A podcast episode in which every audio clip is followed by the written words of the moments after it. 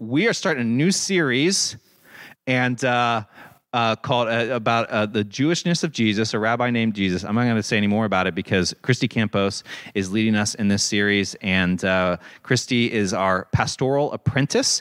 And part of that apprenticeship is doing a sermon series, and I think you're going to be blessed with what she is bringing today. So, will you guys welcome her? Thanks for yeah. All the clapping is a lot. You're excited today. I good. I woke up excited too, um, and then I was awake, which is hard. um, so Joe already said part of my scripted intro, which is fine. um, yeah. So he said my name already. Spoiler. So good morning. Is this okay? I feel like it's like, is it okay? Okay, because I can like hear myself saying words and breathing, and that always bothers me. To, well, that's not what I meant. Saying words, but not breathing. Never mind. Okay. So, good morning, brothers and sisters. Good morning, my friends. Um, yes, my name is Christy Campos. I um, come here with my husband. We are part of this church with our three children. I am in a seminary program with Fuller Theological Seminary, Master of Divinity program, and um, so that's what this is about. Uh, the pastoral apprenticeship is part of that seminary program, and so I'm supposed to set goals, um, learn specific things. So I've been participating in staff things, you know, when attending finance meetings and board meetings. And then also, we uh, decided, Joe suggested, and I said it sounds like a good idea, to put together a sermon series right? And it's like famous last words, great idea at the time. Because then I had to do it, and it's been still a great idea. No, it is. It's still a great idea. It's just, um, it's a lot harder than I anticipated. And so it's all right. We're doing all right. Um, so, one more thing that was really important to me to say, though, before we get into the point of things, is that I really want to make sure that I've met each and every one of you so I, I, recognize a lot of people that I haven't necessarily met. And so it's really important to me that we not just know who each other are, which is really easy for you to know who I am when I stand up here and my name is said, right? But I, it's really important to me that we know each other, um, especially as we're growing together as a church family through these transitions and things like that. So um, please, after the service, if we haven't actually locked eyes and maybe not hugged. I like hugs, but later when it's not sick time. Anyway, okay. We'll hug later. Um, all right, so I began all of this, this sermon series journey, with an idea that was inspired by all of you. So if you look at our website, we'll have some slides throughout, um, on our website's homepage, there's this statement about who this church is, right? And it says if you've ever become discouraged, disheartened, disappointed, or disillusioned about church, then you're not alone. Many of us have too, which is why we're trying to do things differently. We are striving to be a church that studies the Bible while challenging many stereotypes and assumptions of American Christianity. We're a mix of post evangelicals, post Catholics, social activists, families, young adults, your everyday neighbors, honest, down to earth people, LGBTQ people, doctors, students, artists, musicians, and everyone in between. We are striving to love God by loving each other and this world. We believe Jesus makes room for everyone, and we believe church is more than a Sunday gathering, which is why we live our faith out in discipleship and justice. We are trying to make a real, tangible difference in the lives of hard living people through community development. Here at Central City Church, we're trying to do church differently. Like I said, this is on the homepage. If you've never seen it, I encourage you to, to check it out. Um, while you're on the homepage, there's a menu up on the left. When you click on that, you get an option to learn about how our community is working towards justice in tangible ways. And if you've never explored the website in, in, further detail, again, I really encourage you to. There's important statements there about inclusion and affirmation and what we believe this church's role is in the world. And it also identifies us as Jesus followers on the website, too. Jesus followers. Adopting this way of referring to oneself is not a new thing for Christians because the word Christian has come to mean different things for different people, right, especially in this country. And I know that people of faith have been workshopping different names for a while. I first tested out follower of Jesus back in like 2005, you know, but I also found that it brought questions from people that I was maybe not prepared for. Questions like, what do you mean by that? Oh, what do I mean by that? You know, a good question. Um, and so a few months ago, also a very good friend of mine, who is not a question, uh, not a Christian, excuse me, messaged to ask me a question. Not a Christian, asked a question. Hard to say. so she said to me, "You believe in social justice, in equity, in loving your neighbor." Those beliefs seem very antithetical to Christianity in today's America. May I ask you why you support a religion that has caused so much harm? Another good question. So, why do we identify as Jesus followers? Is it because, as my friend summarized, the moniker of Christian carries specific baggage that we do not wish to be linked to? Or perhaps we've just become tired of this thing called Christianity, but still see value in drawing near to God, especially as revealed in Jesus Christ. And it can feel like a pretty good solution then, right? I mean, to use the term Jesus follower, it helps to still clarify who we identify with, but also clarifies maybe who we do not identify with, you know? And I'm sure your mind is filling with examples of what that might look like, the type of Christianity that you don't really want to be identified with.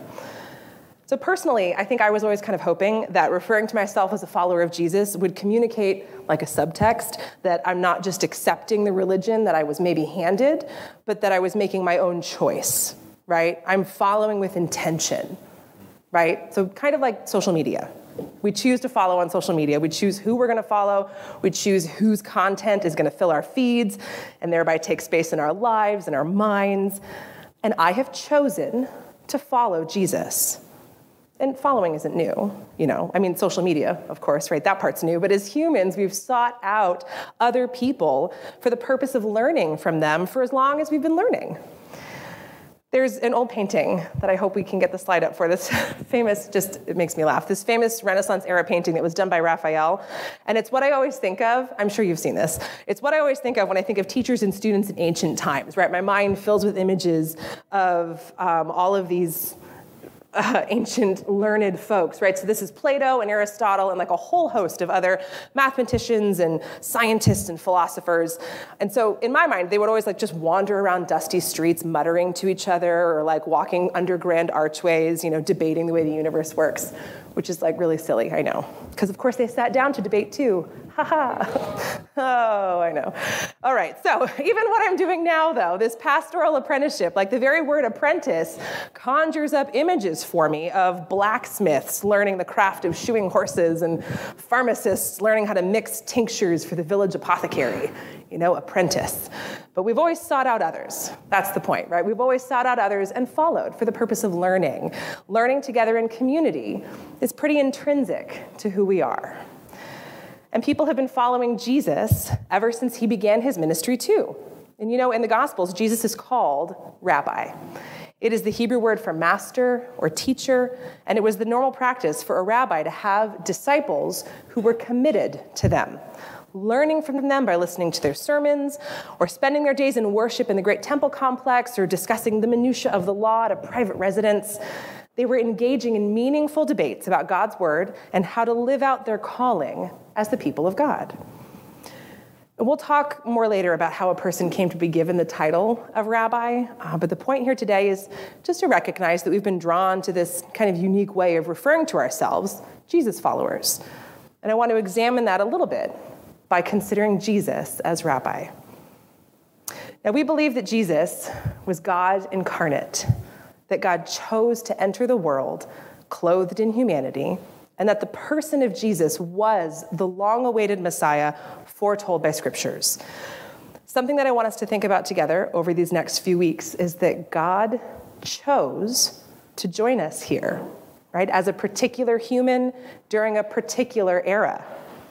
Jesus Christ, God incarnate, was a Jewish man. Jesus was not a Christian. He was Jewish, right? Born to a Jewish family and of a Jewish bloodline, lived early life as a Jewish male child, grew up to be a Jewish man, a man who would come to be called rabbi. Now, a modern rabbi named Evan Moffic wrote a book called What Every Christian Needs to Know About Judaism. And he says in there that knowing more about Judaism brings Christians closer to Jesus because Jesus lived and died as a Jew and consistently quoted Jewish scripture and stories. When Christians learn about Jewish tradition and history, they see the Bible and the life of Jesus from a new and enriching perspective. And now, when I read that, I kind of think, well, of course, because it makes sense that knowing the historical context for what we read will always be beneficial to our understanding. All of Jane Austen's books, just for instance, make a lot more sense and you can follow the story better and get more out of it when you know a little bit about the culture of the Regency period in Britain's history when her stories took place. But the challenge for us is that reading the New Testament isn't just reading, it's much more complicated than reading any other historical text because it is sacred. And that sense of the holiness of it all has unfortunately led to a fairly pervasive attitude that it cannot be treated as other texts are treated. I mean, you may have been raised kind of with this sort of approach to Scripture that it is not ever to be doubted or questioned, and yet Jesus did grow up questioning Scripture. It is part of the culture to probe the texts. It shows reverence to dig in and ask hard questions, grappling with the meaning and pressing for further clarity. One author talked about it in terms of deep conversations with very good friends. Right? Think about it. We don't hesitate to ask our closest friends hard questions. And the Jewish people approached their relationship with the text in a similar manner. This reverential wrestling with the text that is normal within Jewish culture has also been called an act of worship.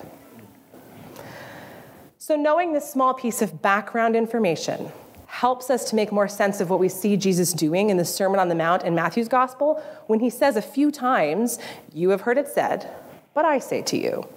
In each example, he's quoting the law of Moses, so Exodus, Deuteronomy, or Leviticus, and then putting his own rabbinic spin on it, which again was common. Every rabbi was expected to have his own ideas about the texts, as much as we expect our own pastors these days, right, to preach their own thoughts in their sermons. So, we're getting involved. Let's look at the text together. I don't have a slide here, and I left mine there, so I'm gonna go get it. But I want you to grab a Bible from right in front of you, and hopefully there's one within reach. And we're going to open to Matthew 5, which in this Pew Bible, as long as it looks the same, you'll find on 1501, I think I discovered earlier. Ooh, and I turned right to it. What? Okay. but actually, then once you get there, 1501, Matthew 5, we're actually going to skip past the Beatitudes and Salt and Light. So I'm going to have you turn the page, right? So I want you to be able to flip through the chapters a little bit here with me, and that's why we're doing this. So, beginning in, in chapter 5, we're going to actually look ahead, and there's little titles that help us to stay organized and see what we're doing here. But you'll see in verse 21, the heading is murder. Jesus says, You have heard it said, right? And then in verse 22, but I tell you. Let your eyes look ahead, adultery. Verse 27, you have heard that it was said. 28, but I tell you. The next heading, divorce, 31, again, it has been said. 32, but I tell you. Again, under oaths, swearing oaths, look ahead. Verse 33, again, he says, You have heard that it was said. Verse 34, but I tell you. The next section, an eye for an eye, revenge, revenge. You have heard it said. 38, an eye for an eye, but I tell you in 39. And finally, loving your enemies, the final section in chapter 5. Verse 43, you have heard it said. 44, but I tell you. Right? So, all these easy things that Jesus addresses here adultery, divorce, just the easy stuff, right? Okay. So, but you'll notice, as I said, as you peruse the chapter, right, Jesus has said six times in a row here, you have heard it said, but I say to you.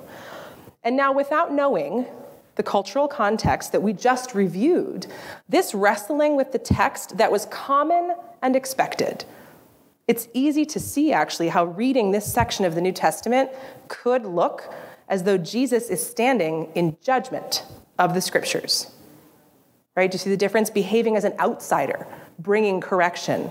It could be easy to interpret this to mean that what has come before in the Hebrew scriptures, what we have in our Bible as the Old Testament, it could be easy to interpret this to mean that somehow that is obsolete or wrong or just no longer applicable. But turn back a page now. If you look back in the same sermon, before he says all that, he reminds everyone in verse 17, 17 and 18. Oops, sorry, don't turn back. This page turn's getting me. Top of 1502. The fulfillment of the law, he says. Do not think that I have come to abolish not to abolish the law and the prophets, not to destroy. I do have a slide here for this one that's already up because this is the message. If you haven't heard of the message uh, version, it's like a paraphrase in kind of our contemporary language. And sometimes all it means for us is that it's just a little easier to grasp the point. Um, I like how the, the words work out sometimes too. I think it's really a neat version. So you can read along in your hands for comparison if you want, or else we have it up here as well in the message version. And Jesus says this Don't suppose for a minute that I have come to demolish the scriptures, either God's law or the prophets. I'm not here to demolish, but to complete.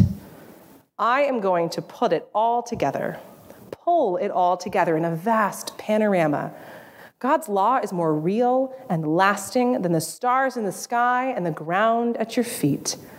Long after the stars burn out and earth wears out, God's law will be alive and working. Hmm.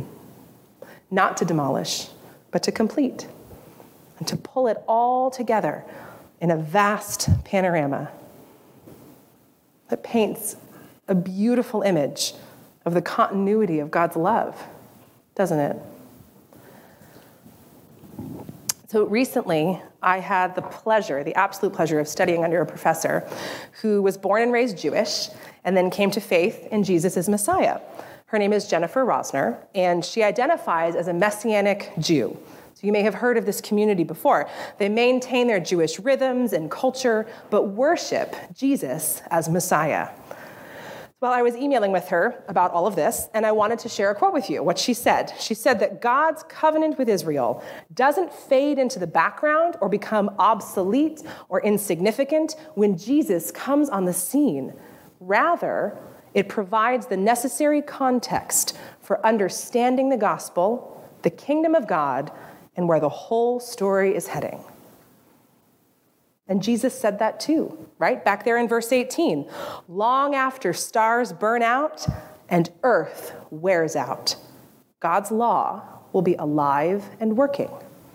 He does not wave off the law with a brush of his hand, but instead emphasizes its everlasting value. Now, unfortunately, our history has not always been viewed this way that the covenant God has with Jewish people is everlasting and that Jesus was, in fact, very Jewish. The narrative that began to take hold in the century that followed Jesus' resurrection, as the early church was forming and spreading out into the world, the narrative was that the new church, now a people called Christians, were replacing the Jews as the chosen people. So remember, the first church was not made of Christians, but of Jews. For Jesus was Jewish, and preached almost exclusively to Jewish people.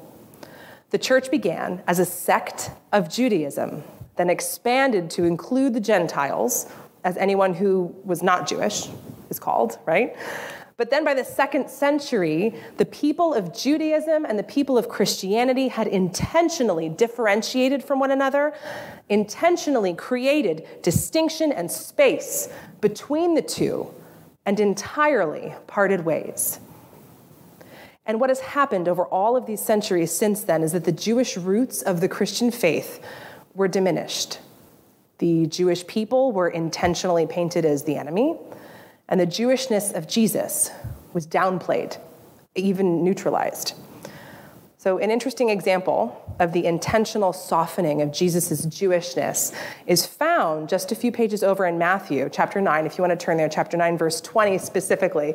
We're not going to read the whole story, but you can look um, if you want to. So, it may be a familiar story to you. It's the woman who was bleeding for 12 years.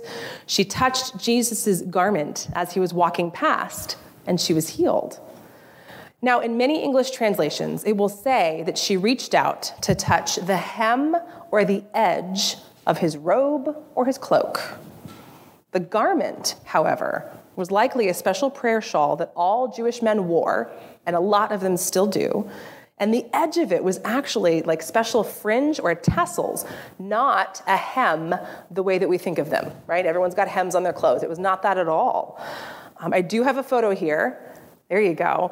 Um, so these, this is an example. These are the tassels here that would be attached to the bottom four corners of the garment, which again was usually a prayer shawl. These special tassels are tied into 613 knots corresponding to the 613 commandments in God's law, the Torah. It was, and again still is, worn by Jewish men as a reminder to obey God in all things right? All 613. So, this photo of the tassels I grabbed from a website, like a modern website that's instructing people in how to tie their own knots. That's why there's such variety there, right? The way that you tie them doesn't really matter, it's the number that counts. And then the other photo is just from Etsy. like that's a that's just an example of a modern prayer shawl with the tassels attached. You can see at the bottom, just to give us an idea of what like a modern Jewish man would wear. So, now hang with me here. The Gospels were originally written in Greek, and where it is said that the woman reached out to touch the hem of Jesus' cloak, the Greek word kraspedon is used. But then, over in Matthew 23 5, when Jesus is criticizing the Pharisees for their flashy show of faith, calling them hypocrites, the exact same word is used kraspedon right, to describe what they're wearing. And here, in many of our English Bibles, that word is translated as tassels. See the difference? Jesus has a hem, Pharisees, though, have tassels. And the impact of like this really small translation decision, again, to quote Professor Rosner, obscures Jesus' connection to Jewish practices and distances Jesus from the customs of the Pharisees. There isn't actually, that's the previous one. So there's no slide for this one. It's okay, it's a lot of slides. so I'm going to read that again. The impact of this small translation decision obscures Jesus' connection to Jewish practices and distances Jesus from the customs of the Pharisees it's essentially neutralizing Jesus' Jewishness. I mean, all these centuries later, we have no idea until academics point these things out to us. And so, unfortunately, as the church grew into the second century and beyond, the push against Judaism increased. For instance, when the Nicene Creed was written in 325, and I do have a slide for this just to give you context. I'm not going to read it, but just so you know what I'm talking about when I say the Nicene Creed. So, when the Nicene Creed was written, written in 325, that same council that came up with this statement of faith was also intentional about decoupling Easter from Passover.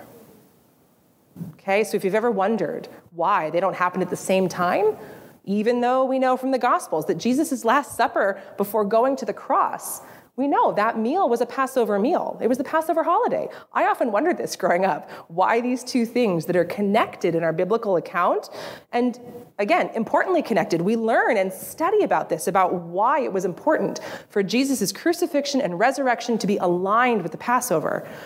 So then, why have they been inextricably separated? We celebrate this, they celebrate that. Because the Council of Nicaea in 325 was determined to separate Easter from Passover so there would be, to quote the records, nothing in common with the Jews. And we have documents from the 600s showing that Jews who wanted to become Christians had to wholly deny and reject Judaism using aggressive language that called the Jewish religion an error, even referring to their Jewish practices as superstitious vomit. I know it's hard. The consequences of turning away from the Jewish roots of this faith have been absolutely devastating, breeding horrific anti Semitism in numerous countries, contributing to the Holocaust, as well as laying foundational ideology for white supremacy to flourish. Now, modern theologians have been doing work in this area for a few decades to bring light to the history and to help get conversations going. And as I was doing research for this sermon, I did notice that some newer translations and then revisions of other translations have, in fact, started to make the change to tassel in Matthew 9. I was delighted to find one of them. I was like, oh, look at you. you know? So that's really great, right? There is hope for some restoration here. But unfortunately, the impact of the centuries can't be erased. So the lesson for us, I think, again, to quote Professor Rosner, she says really smart things, but she said, how we read our Bibles matters. How we read our Bibles matters. But, you know, I know I don't have to convince you all of that right? You've seen the damage that can be done when the Bible is weaponized. You may have even lived it. You know the devastation that comes when scripture is used with intention to justify human hatred, human abuse, human behavior. Jesus' own words get used against him and used to divide God's people, harming the ones whom God loves. And I know that, as I said in the beginning, you are a people. We are a people who desire reconciliation. We desire justice. We want to stand in the gap and declare that there is no us and them. We are all beloved children of God, no matter what. So, obviously, there's a lot more that could be said about this. It was super hard to edit and stay on point this morning. So there's a lot more that I can even get to in this short sermon series. Um, but I'm really hoping that through this time together, we can begin to look with first century eyes at some of what Rabbi Jesus did and said, maybe even find some new reasons to follow him.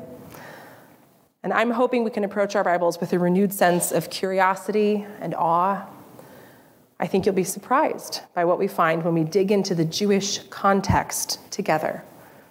You know, Jesus is always thought of as an anti establishment hippie, right? um, but when we read into the historical context, we'll have the opportunity to see and discover like an entirely new level of intention and a pretty surprising countercultural message that's there from Rabbi Jesus. So, next week, we'll be looking in greater detail at what made a person a rabbi, what kind of rabbi Rabbi Jesus was. And then the following week, we'll be discussing what the rhythm of life was like for Jesus as a Jewish man living by the Jewish calendar. And I'd like to wrap up this morning uh, just with Jesus' words from Matthew 16 15, when he asks those who have chosen to follow him, us, who do you say I am? Let's pray.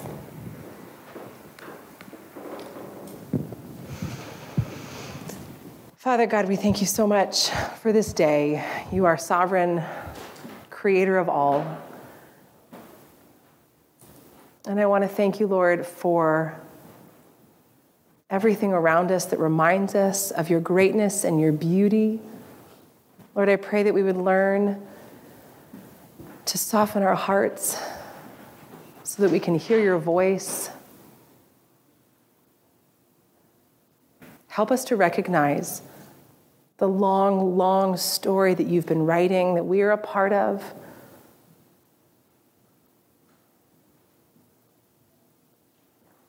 I pray, Lord, for this church community. We pray for compassion for one another. We pray for compassion for the figures of our past.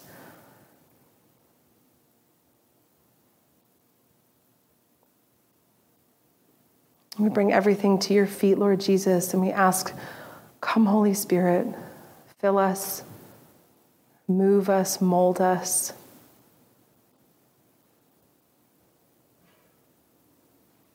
We love you, Lord, and we desire to know more of you, more about you.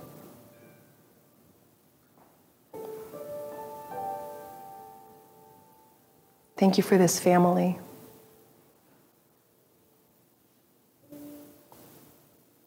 And we pray all these things in your precious name. Amen.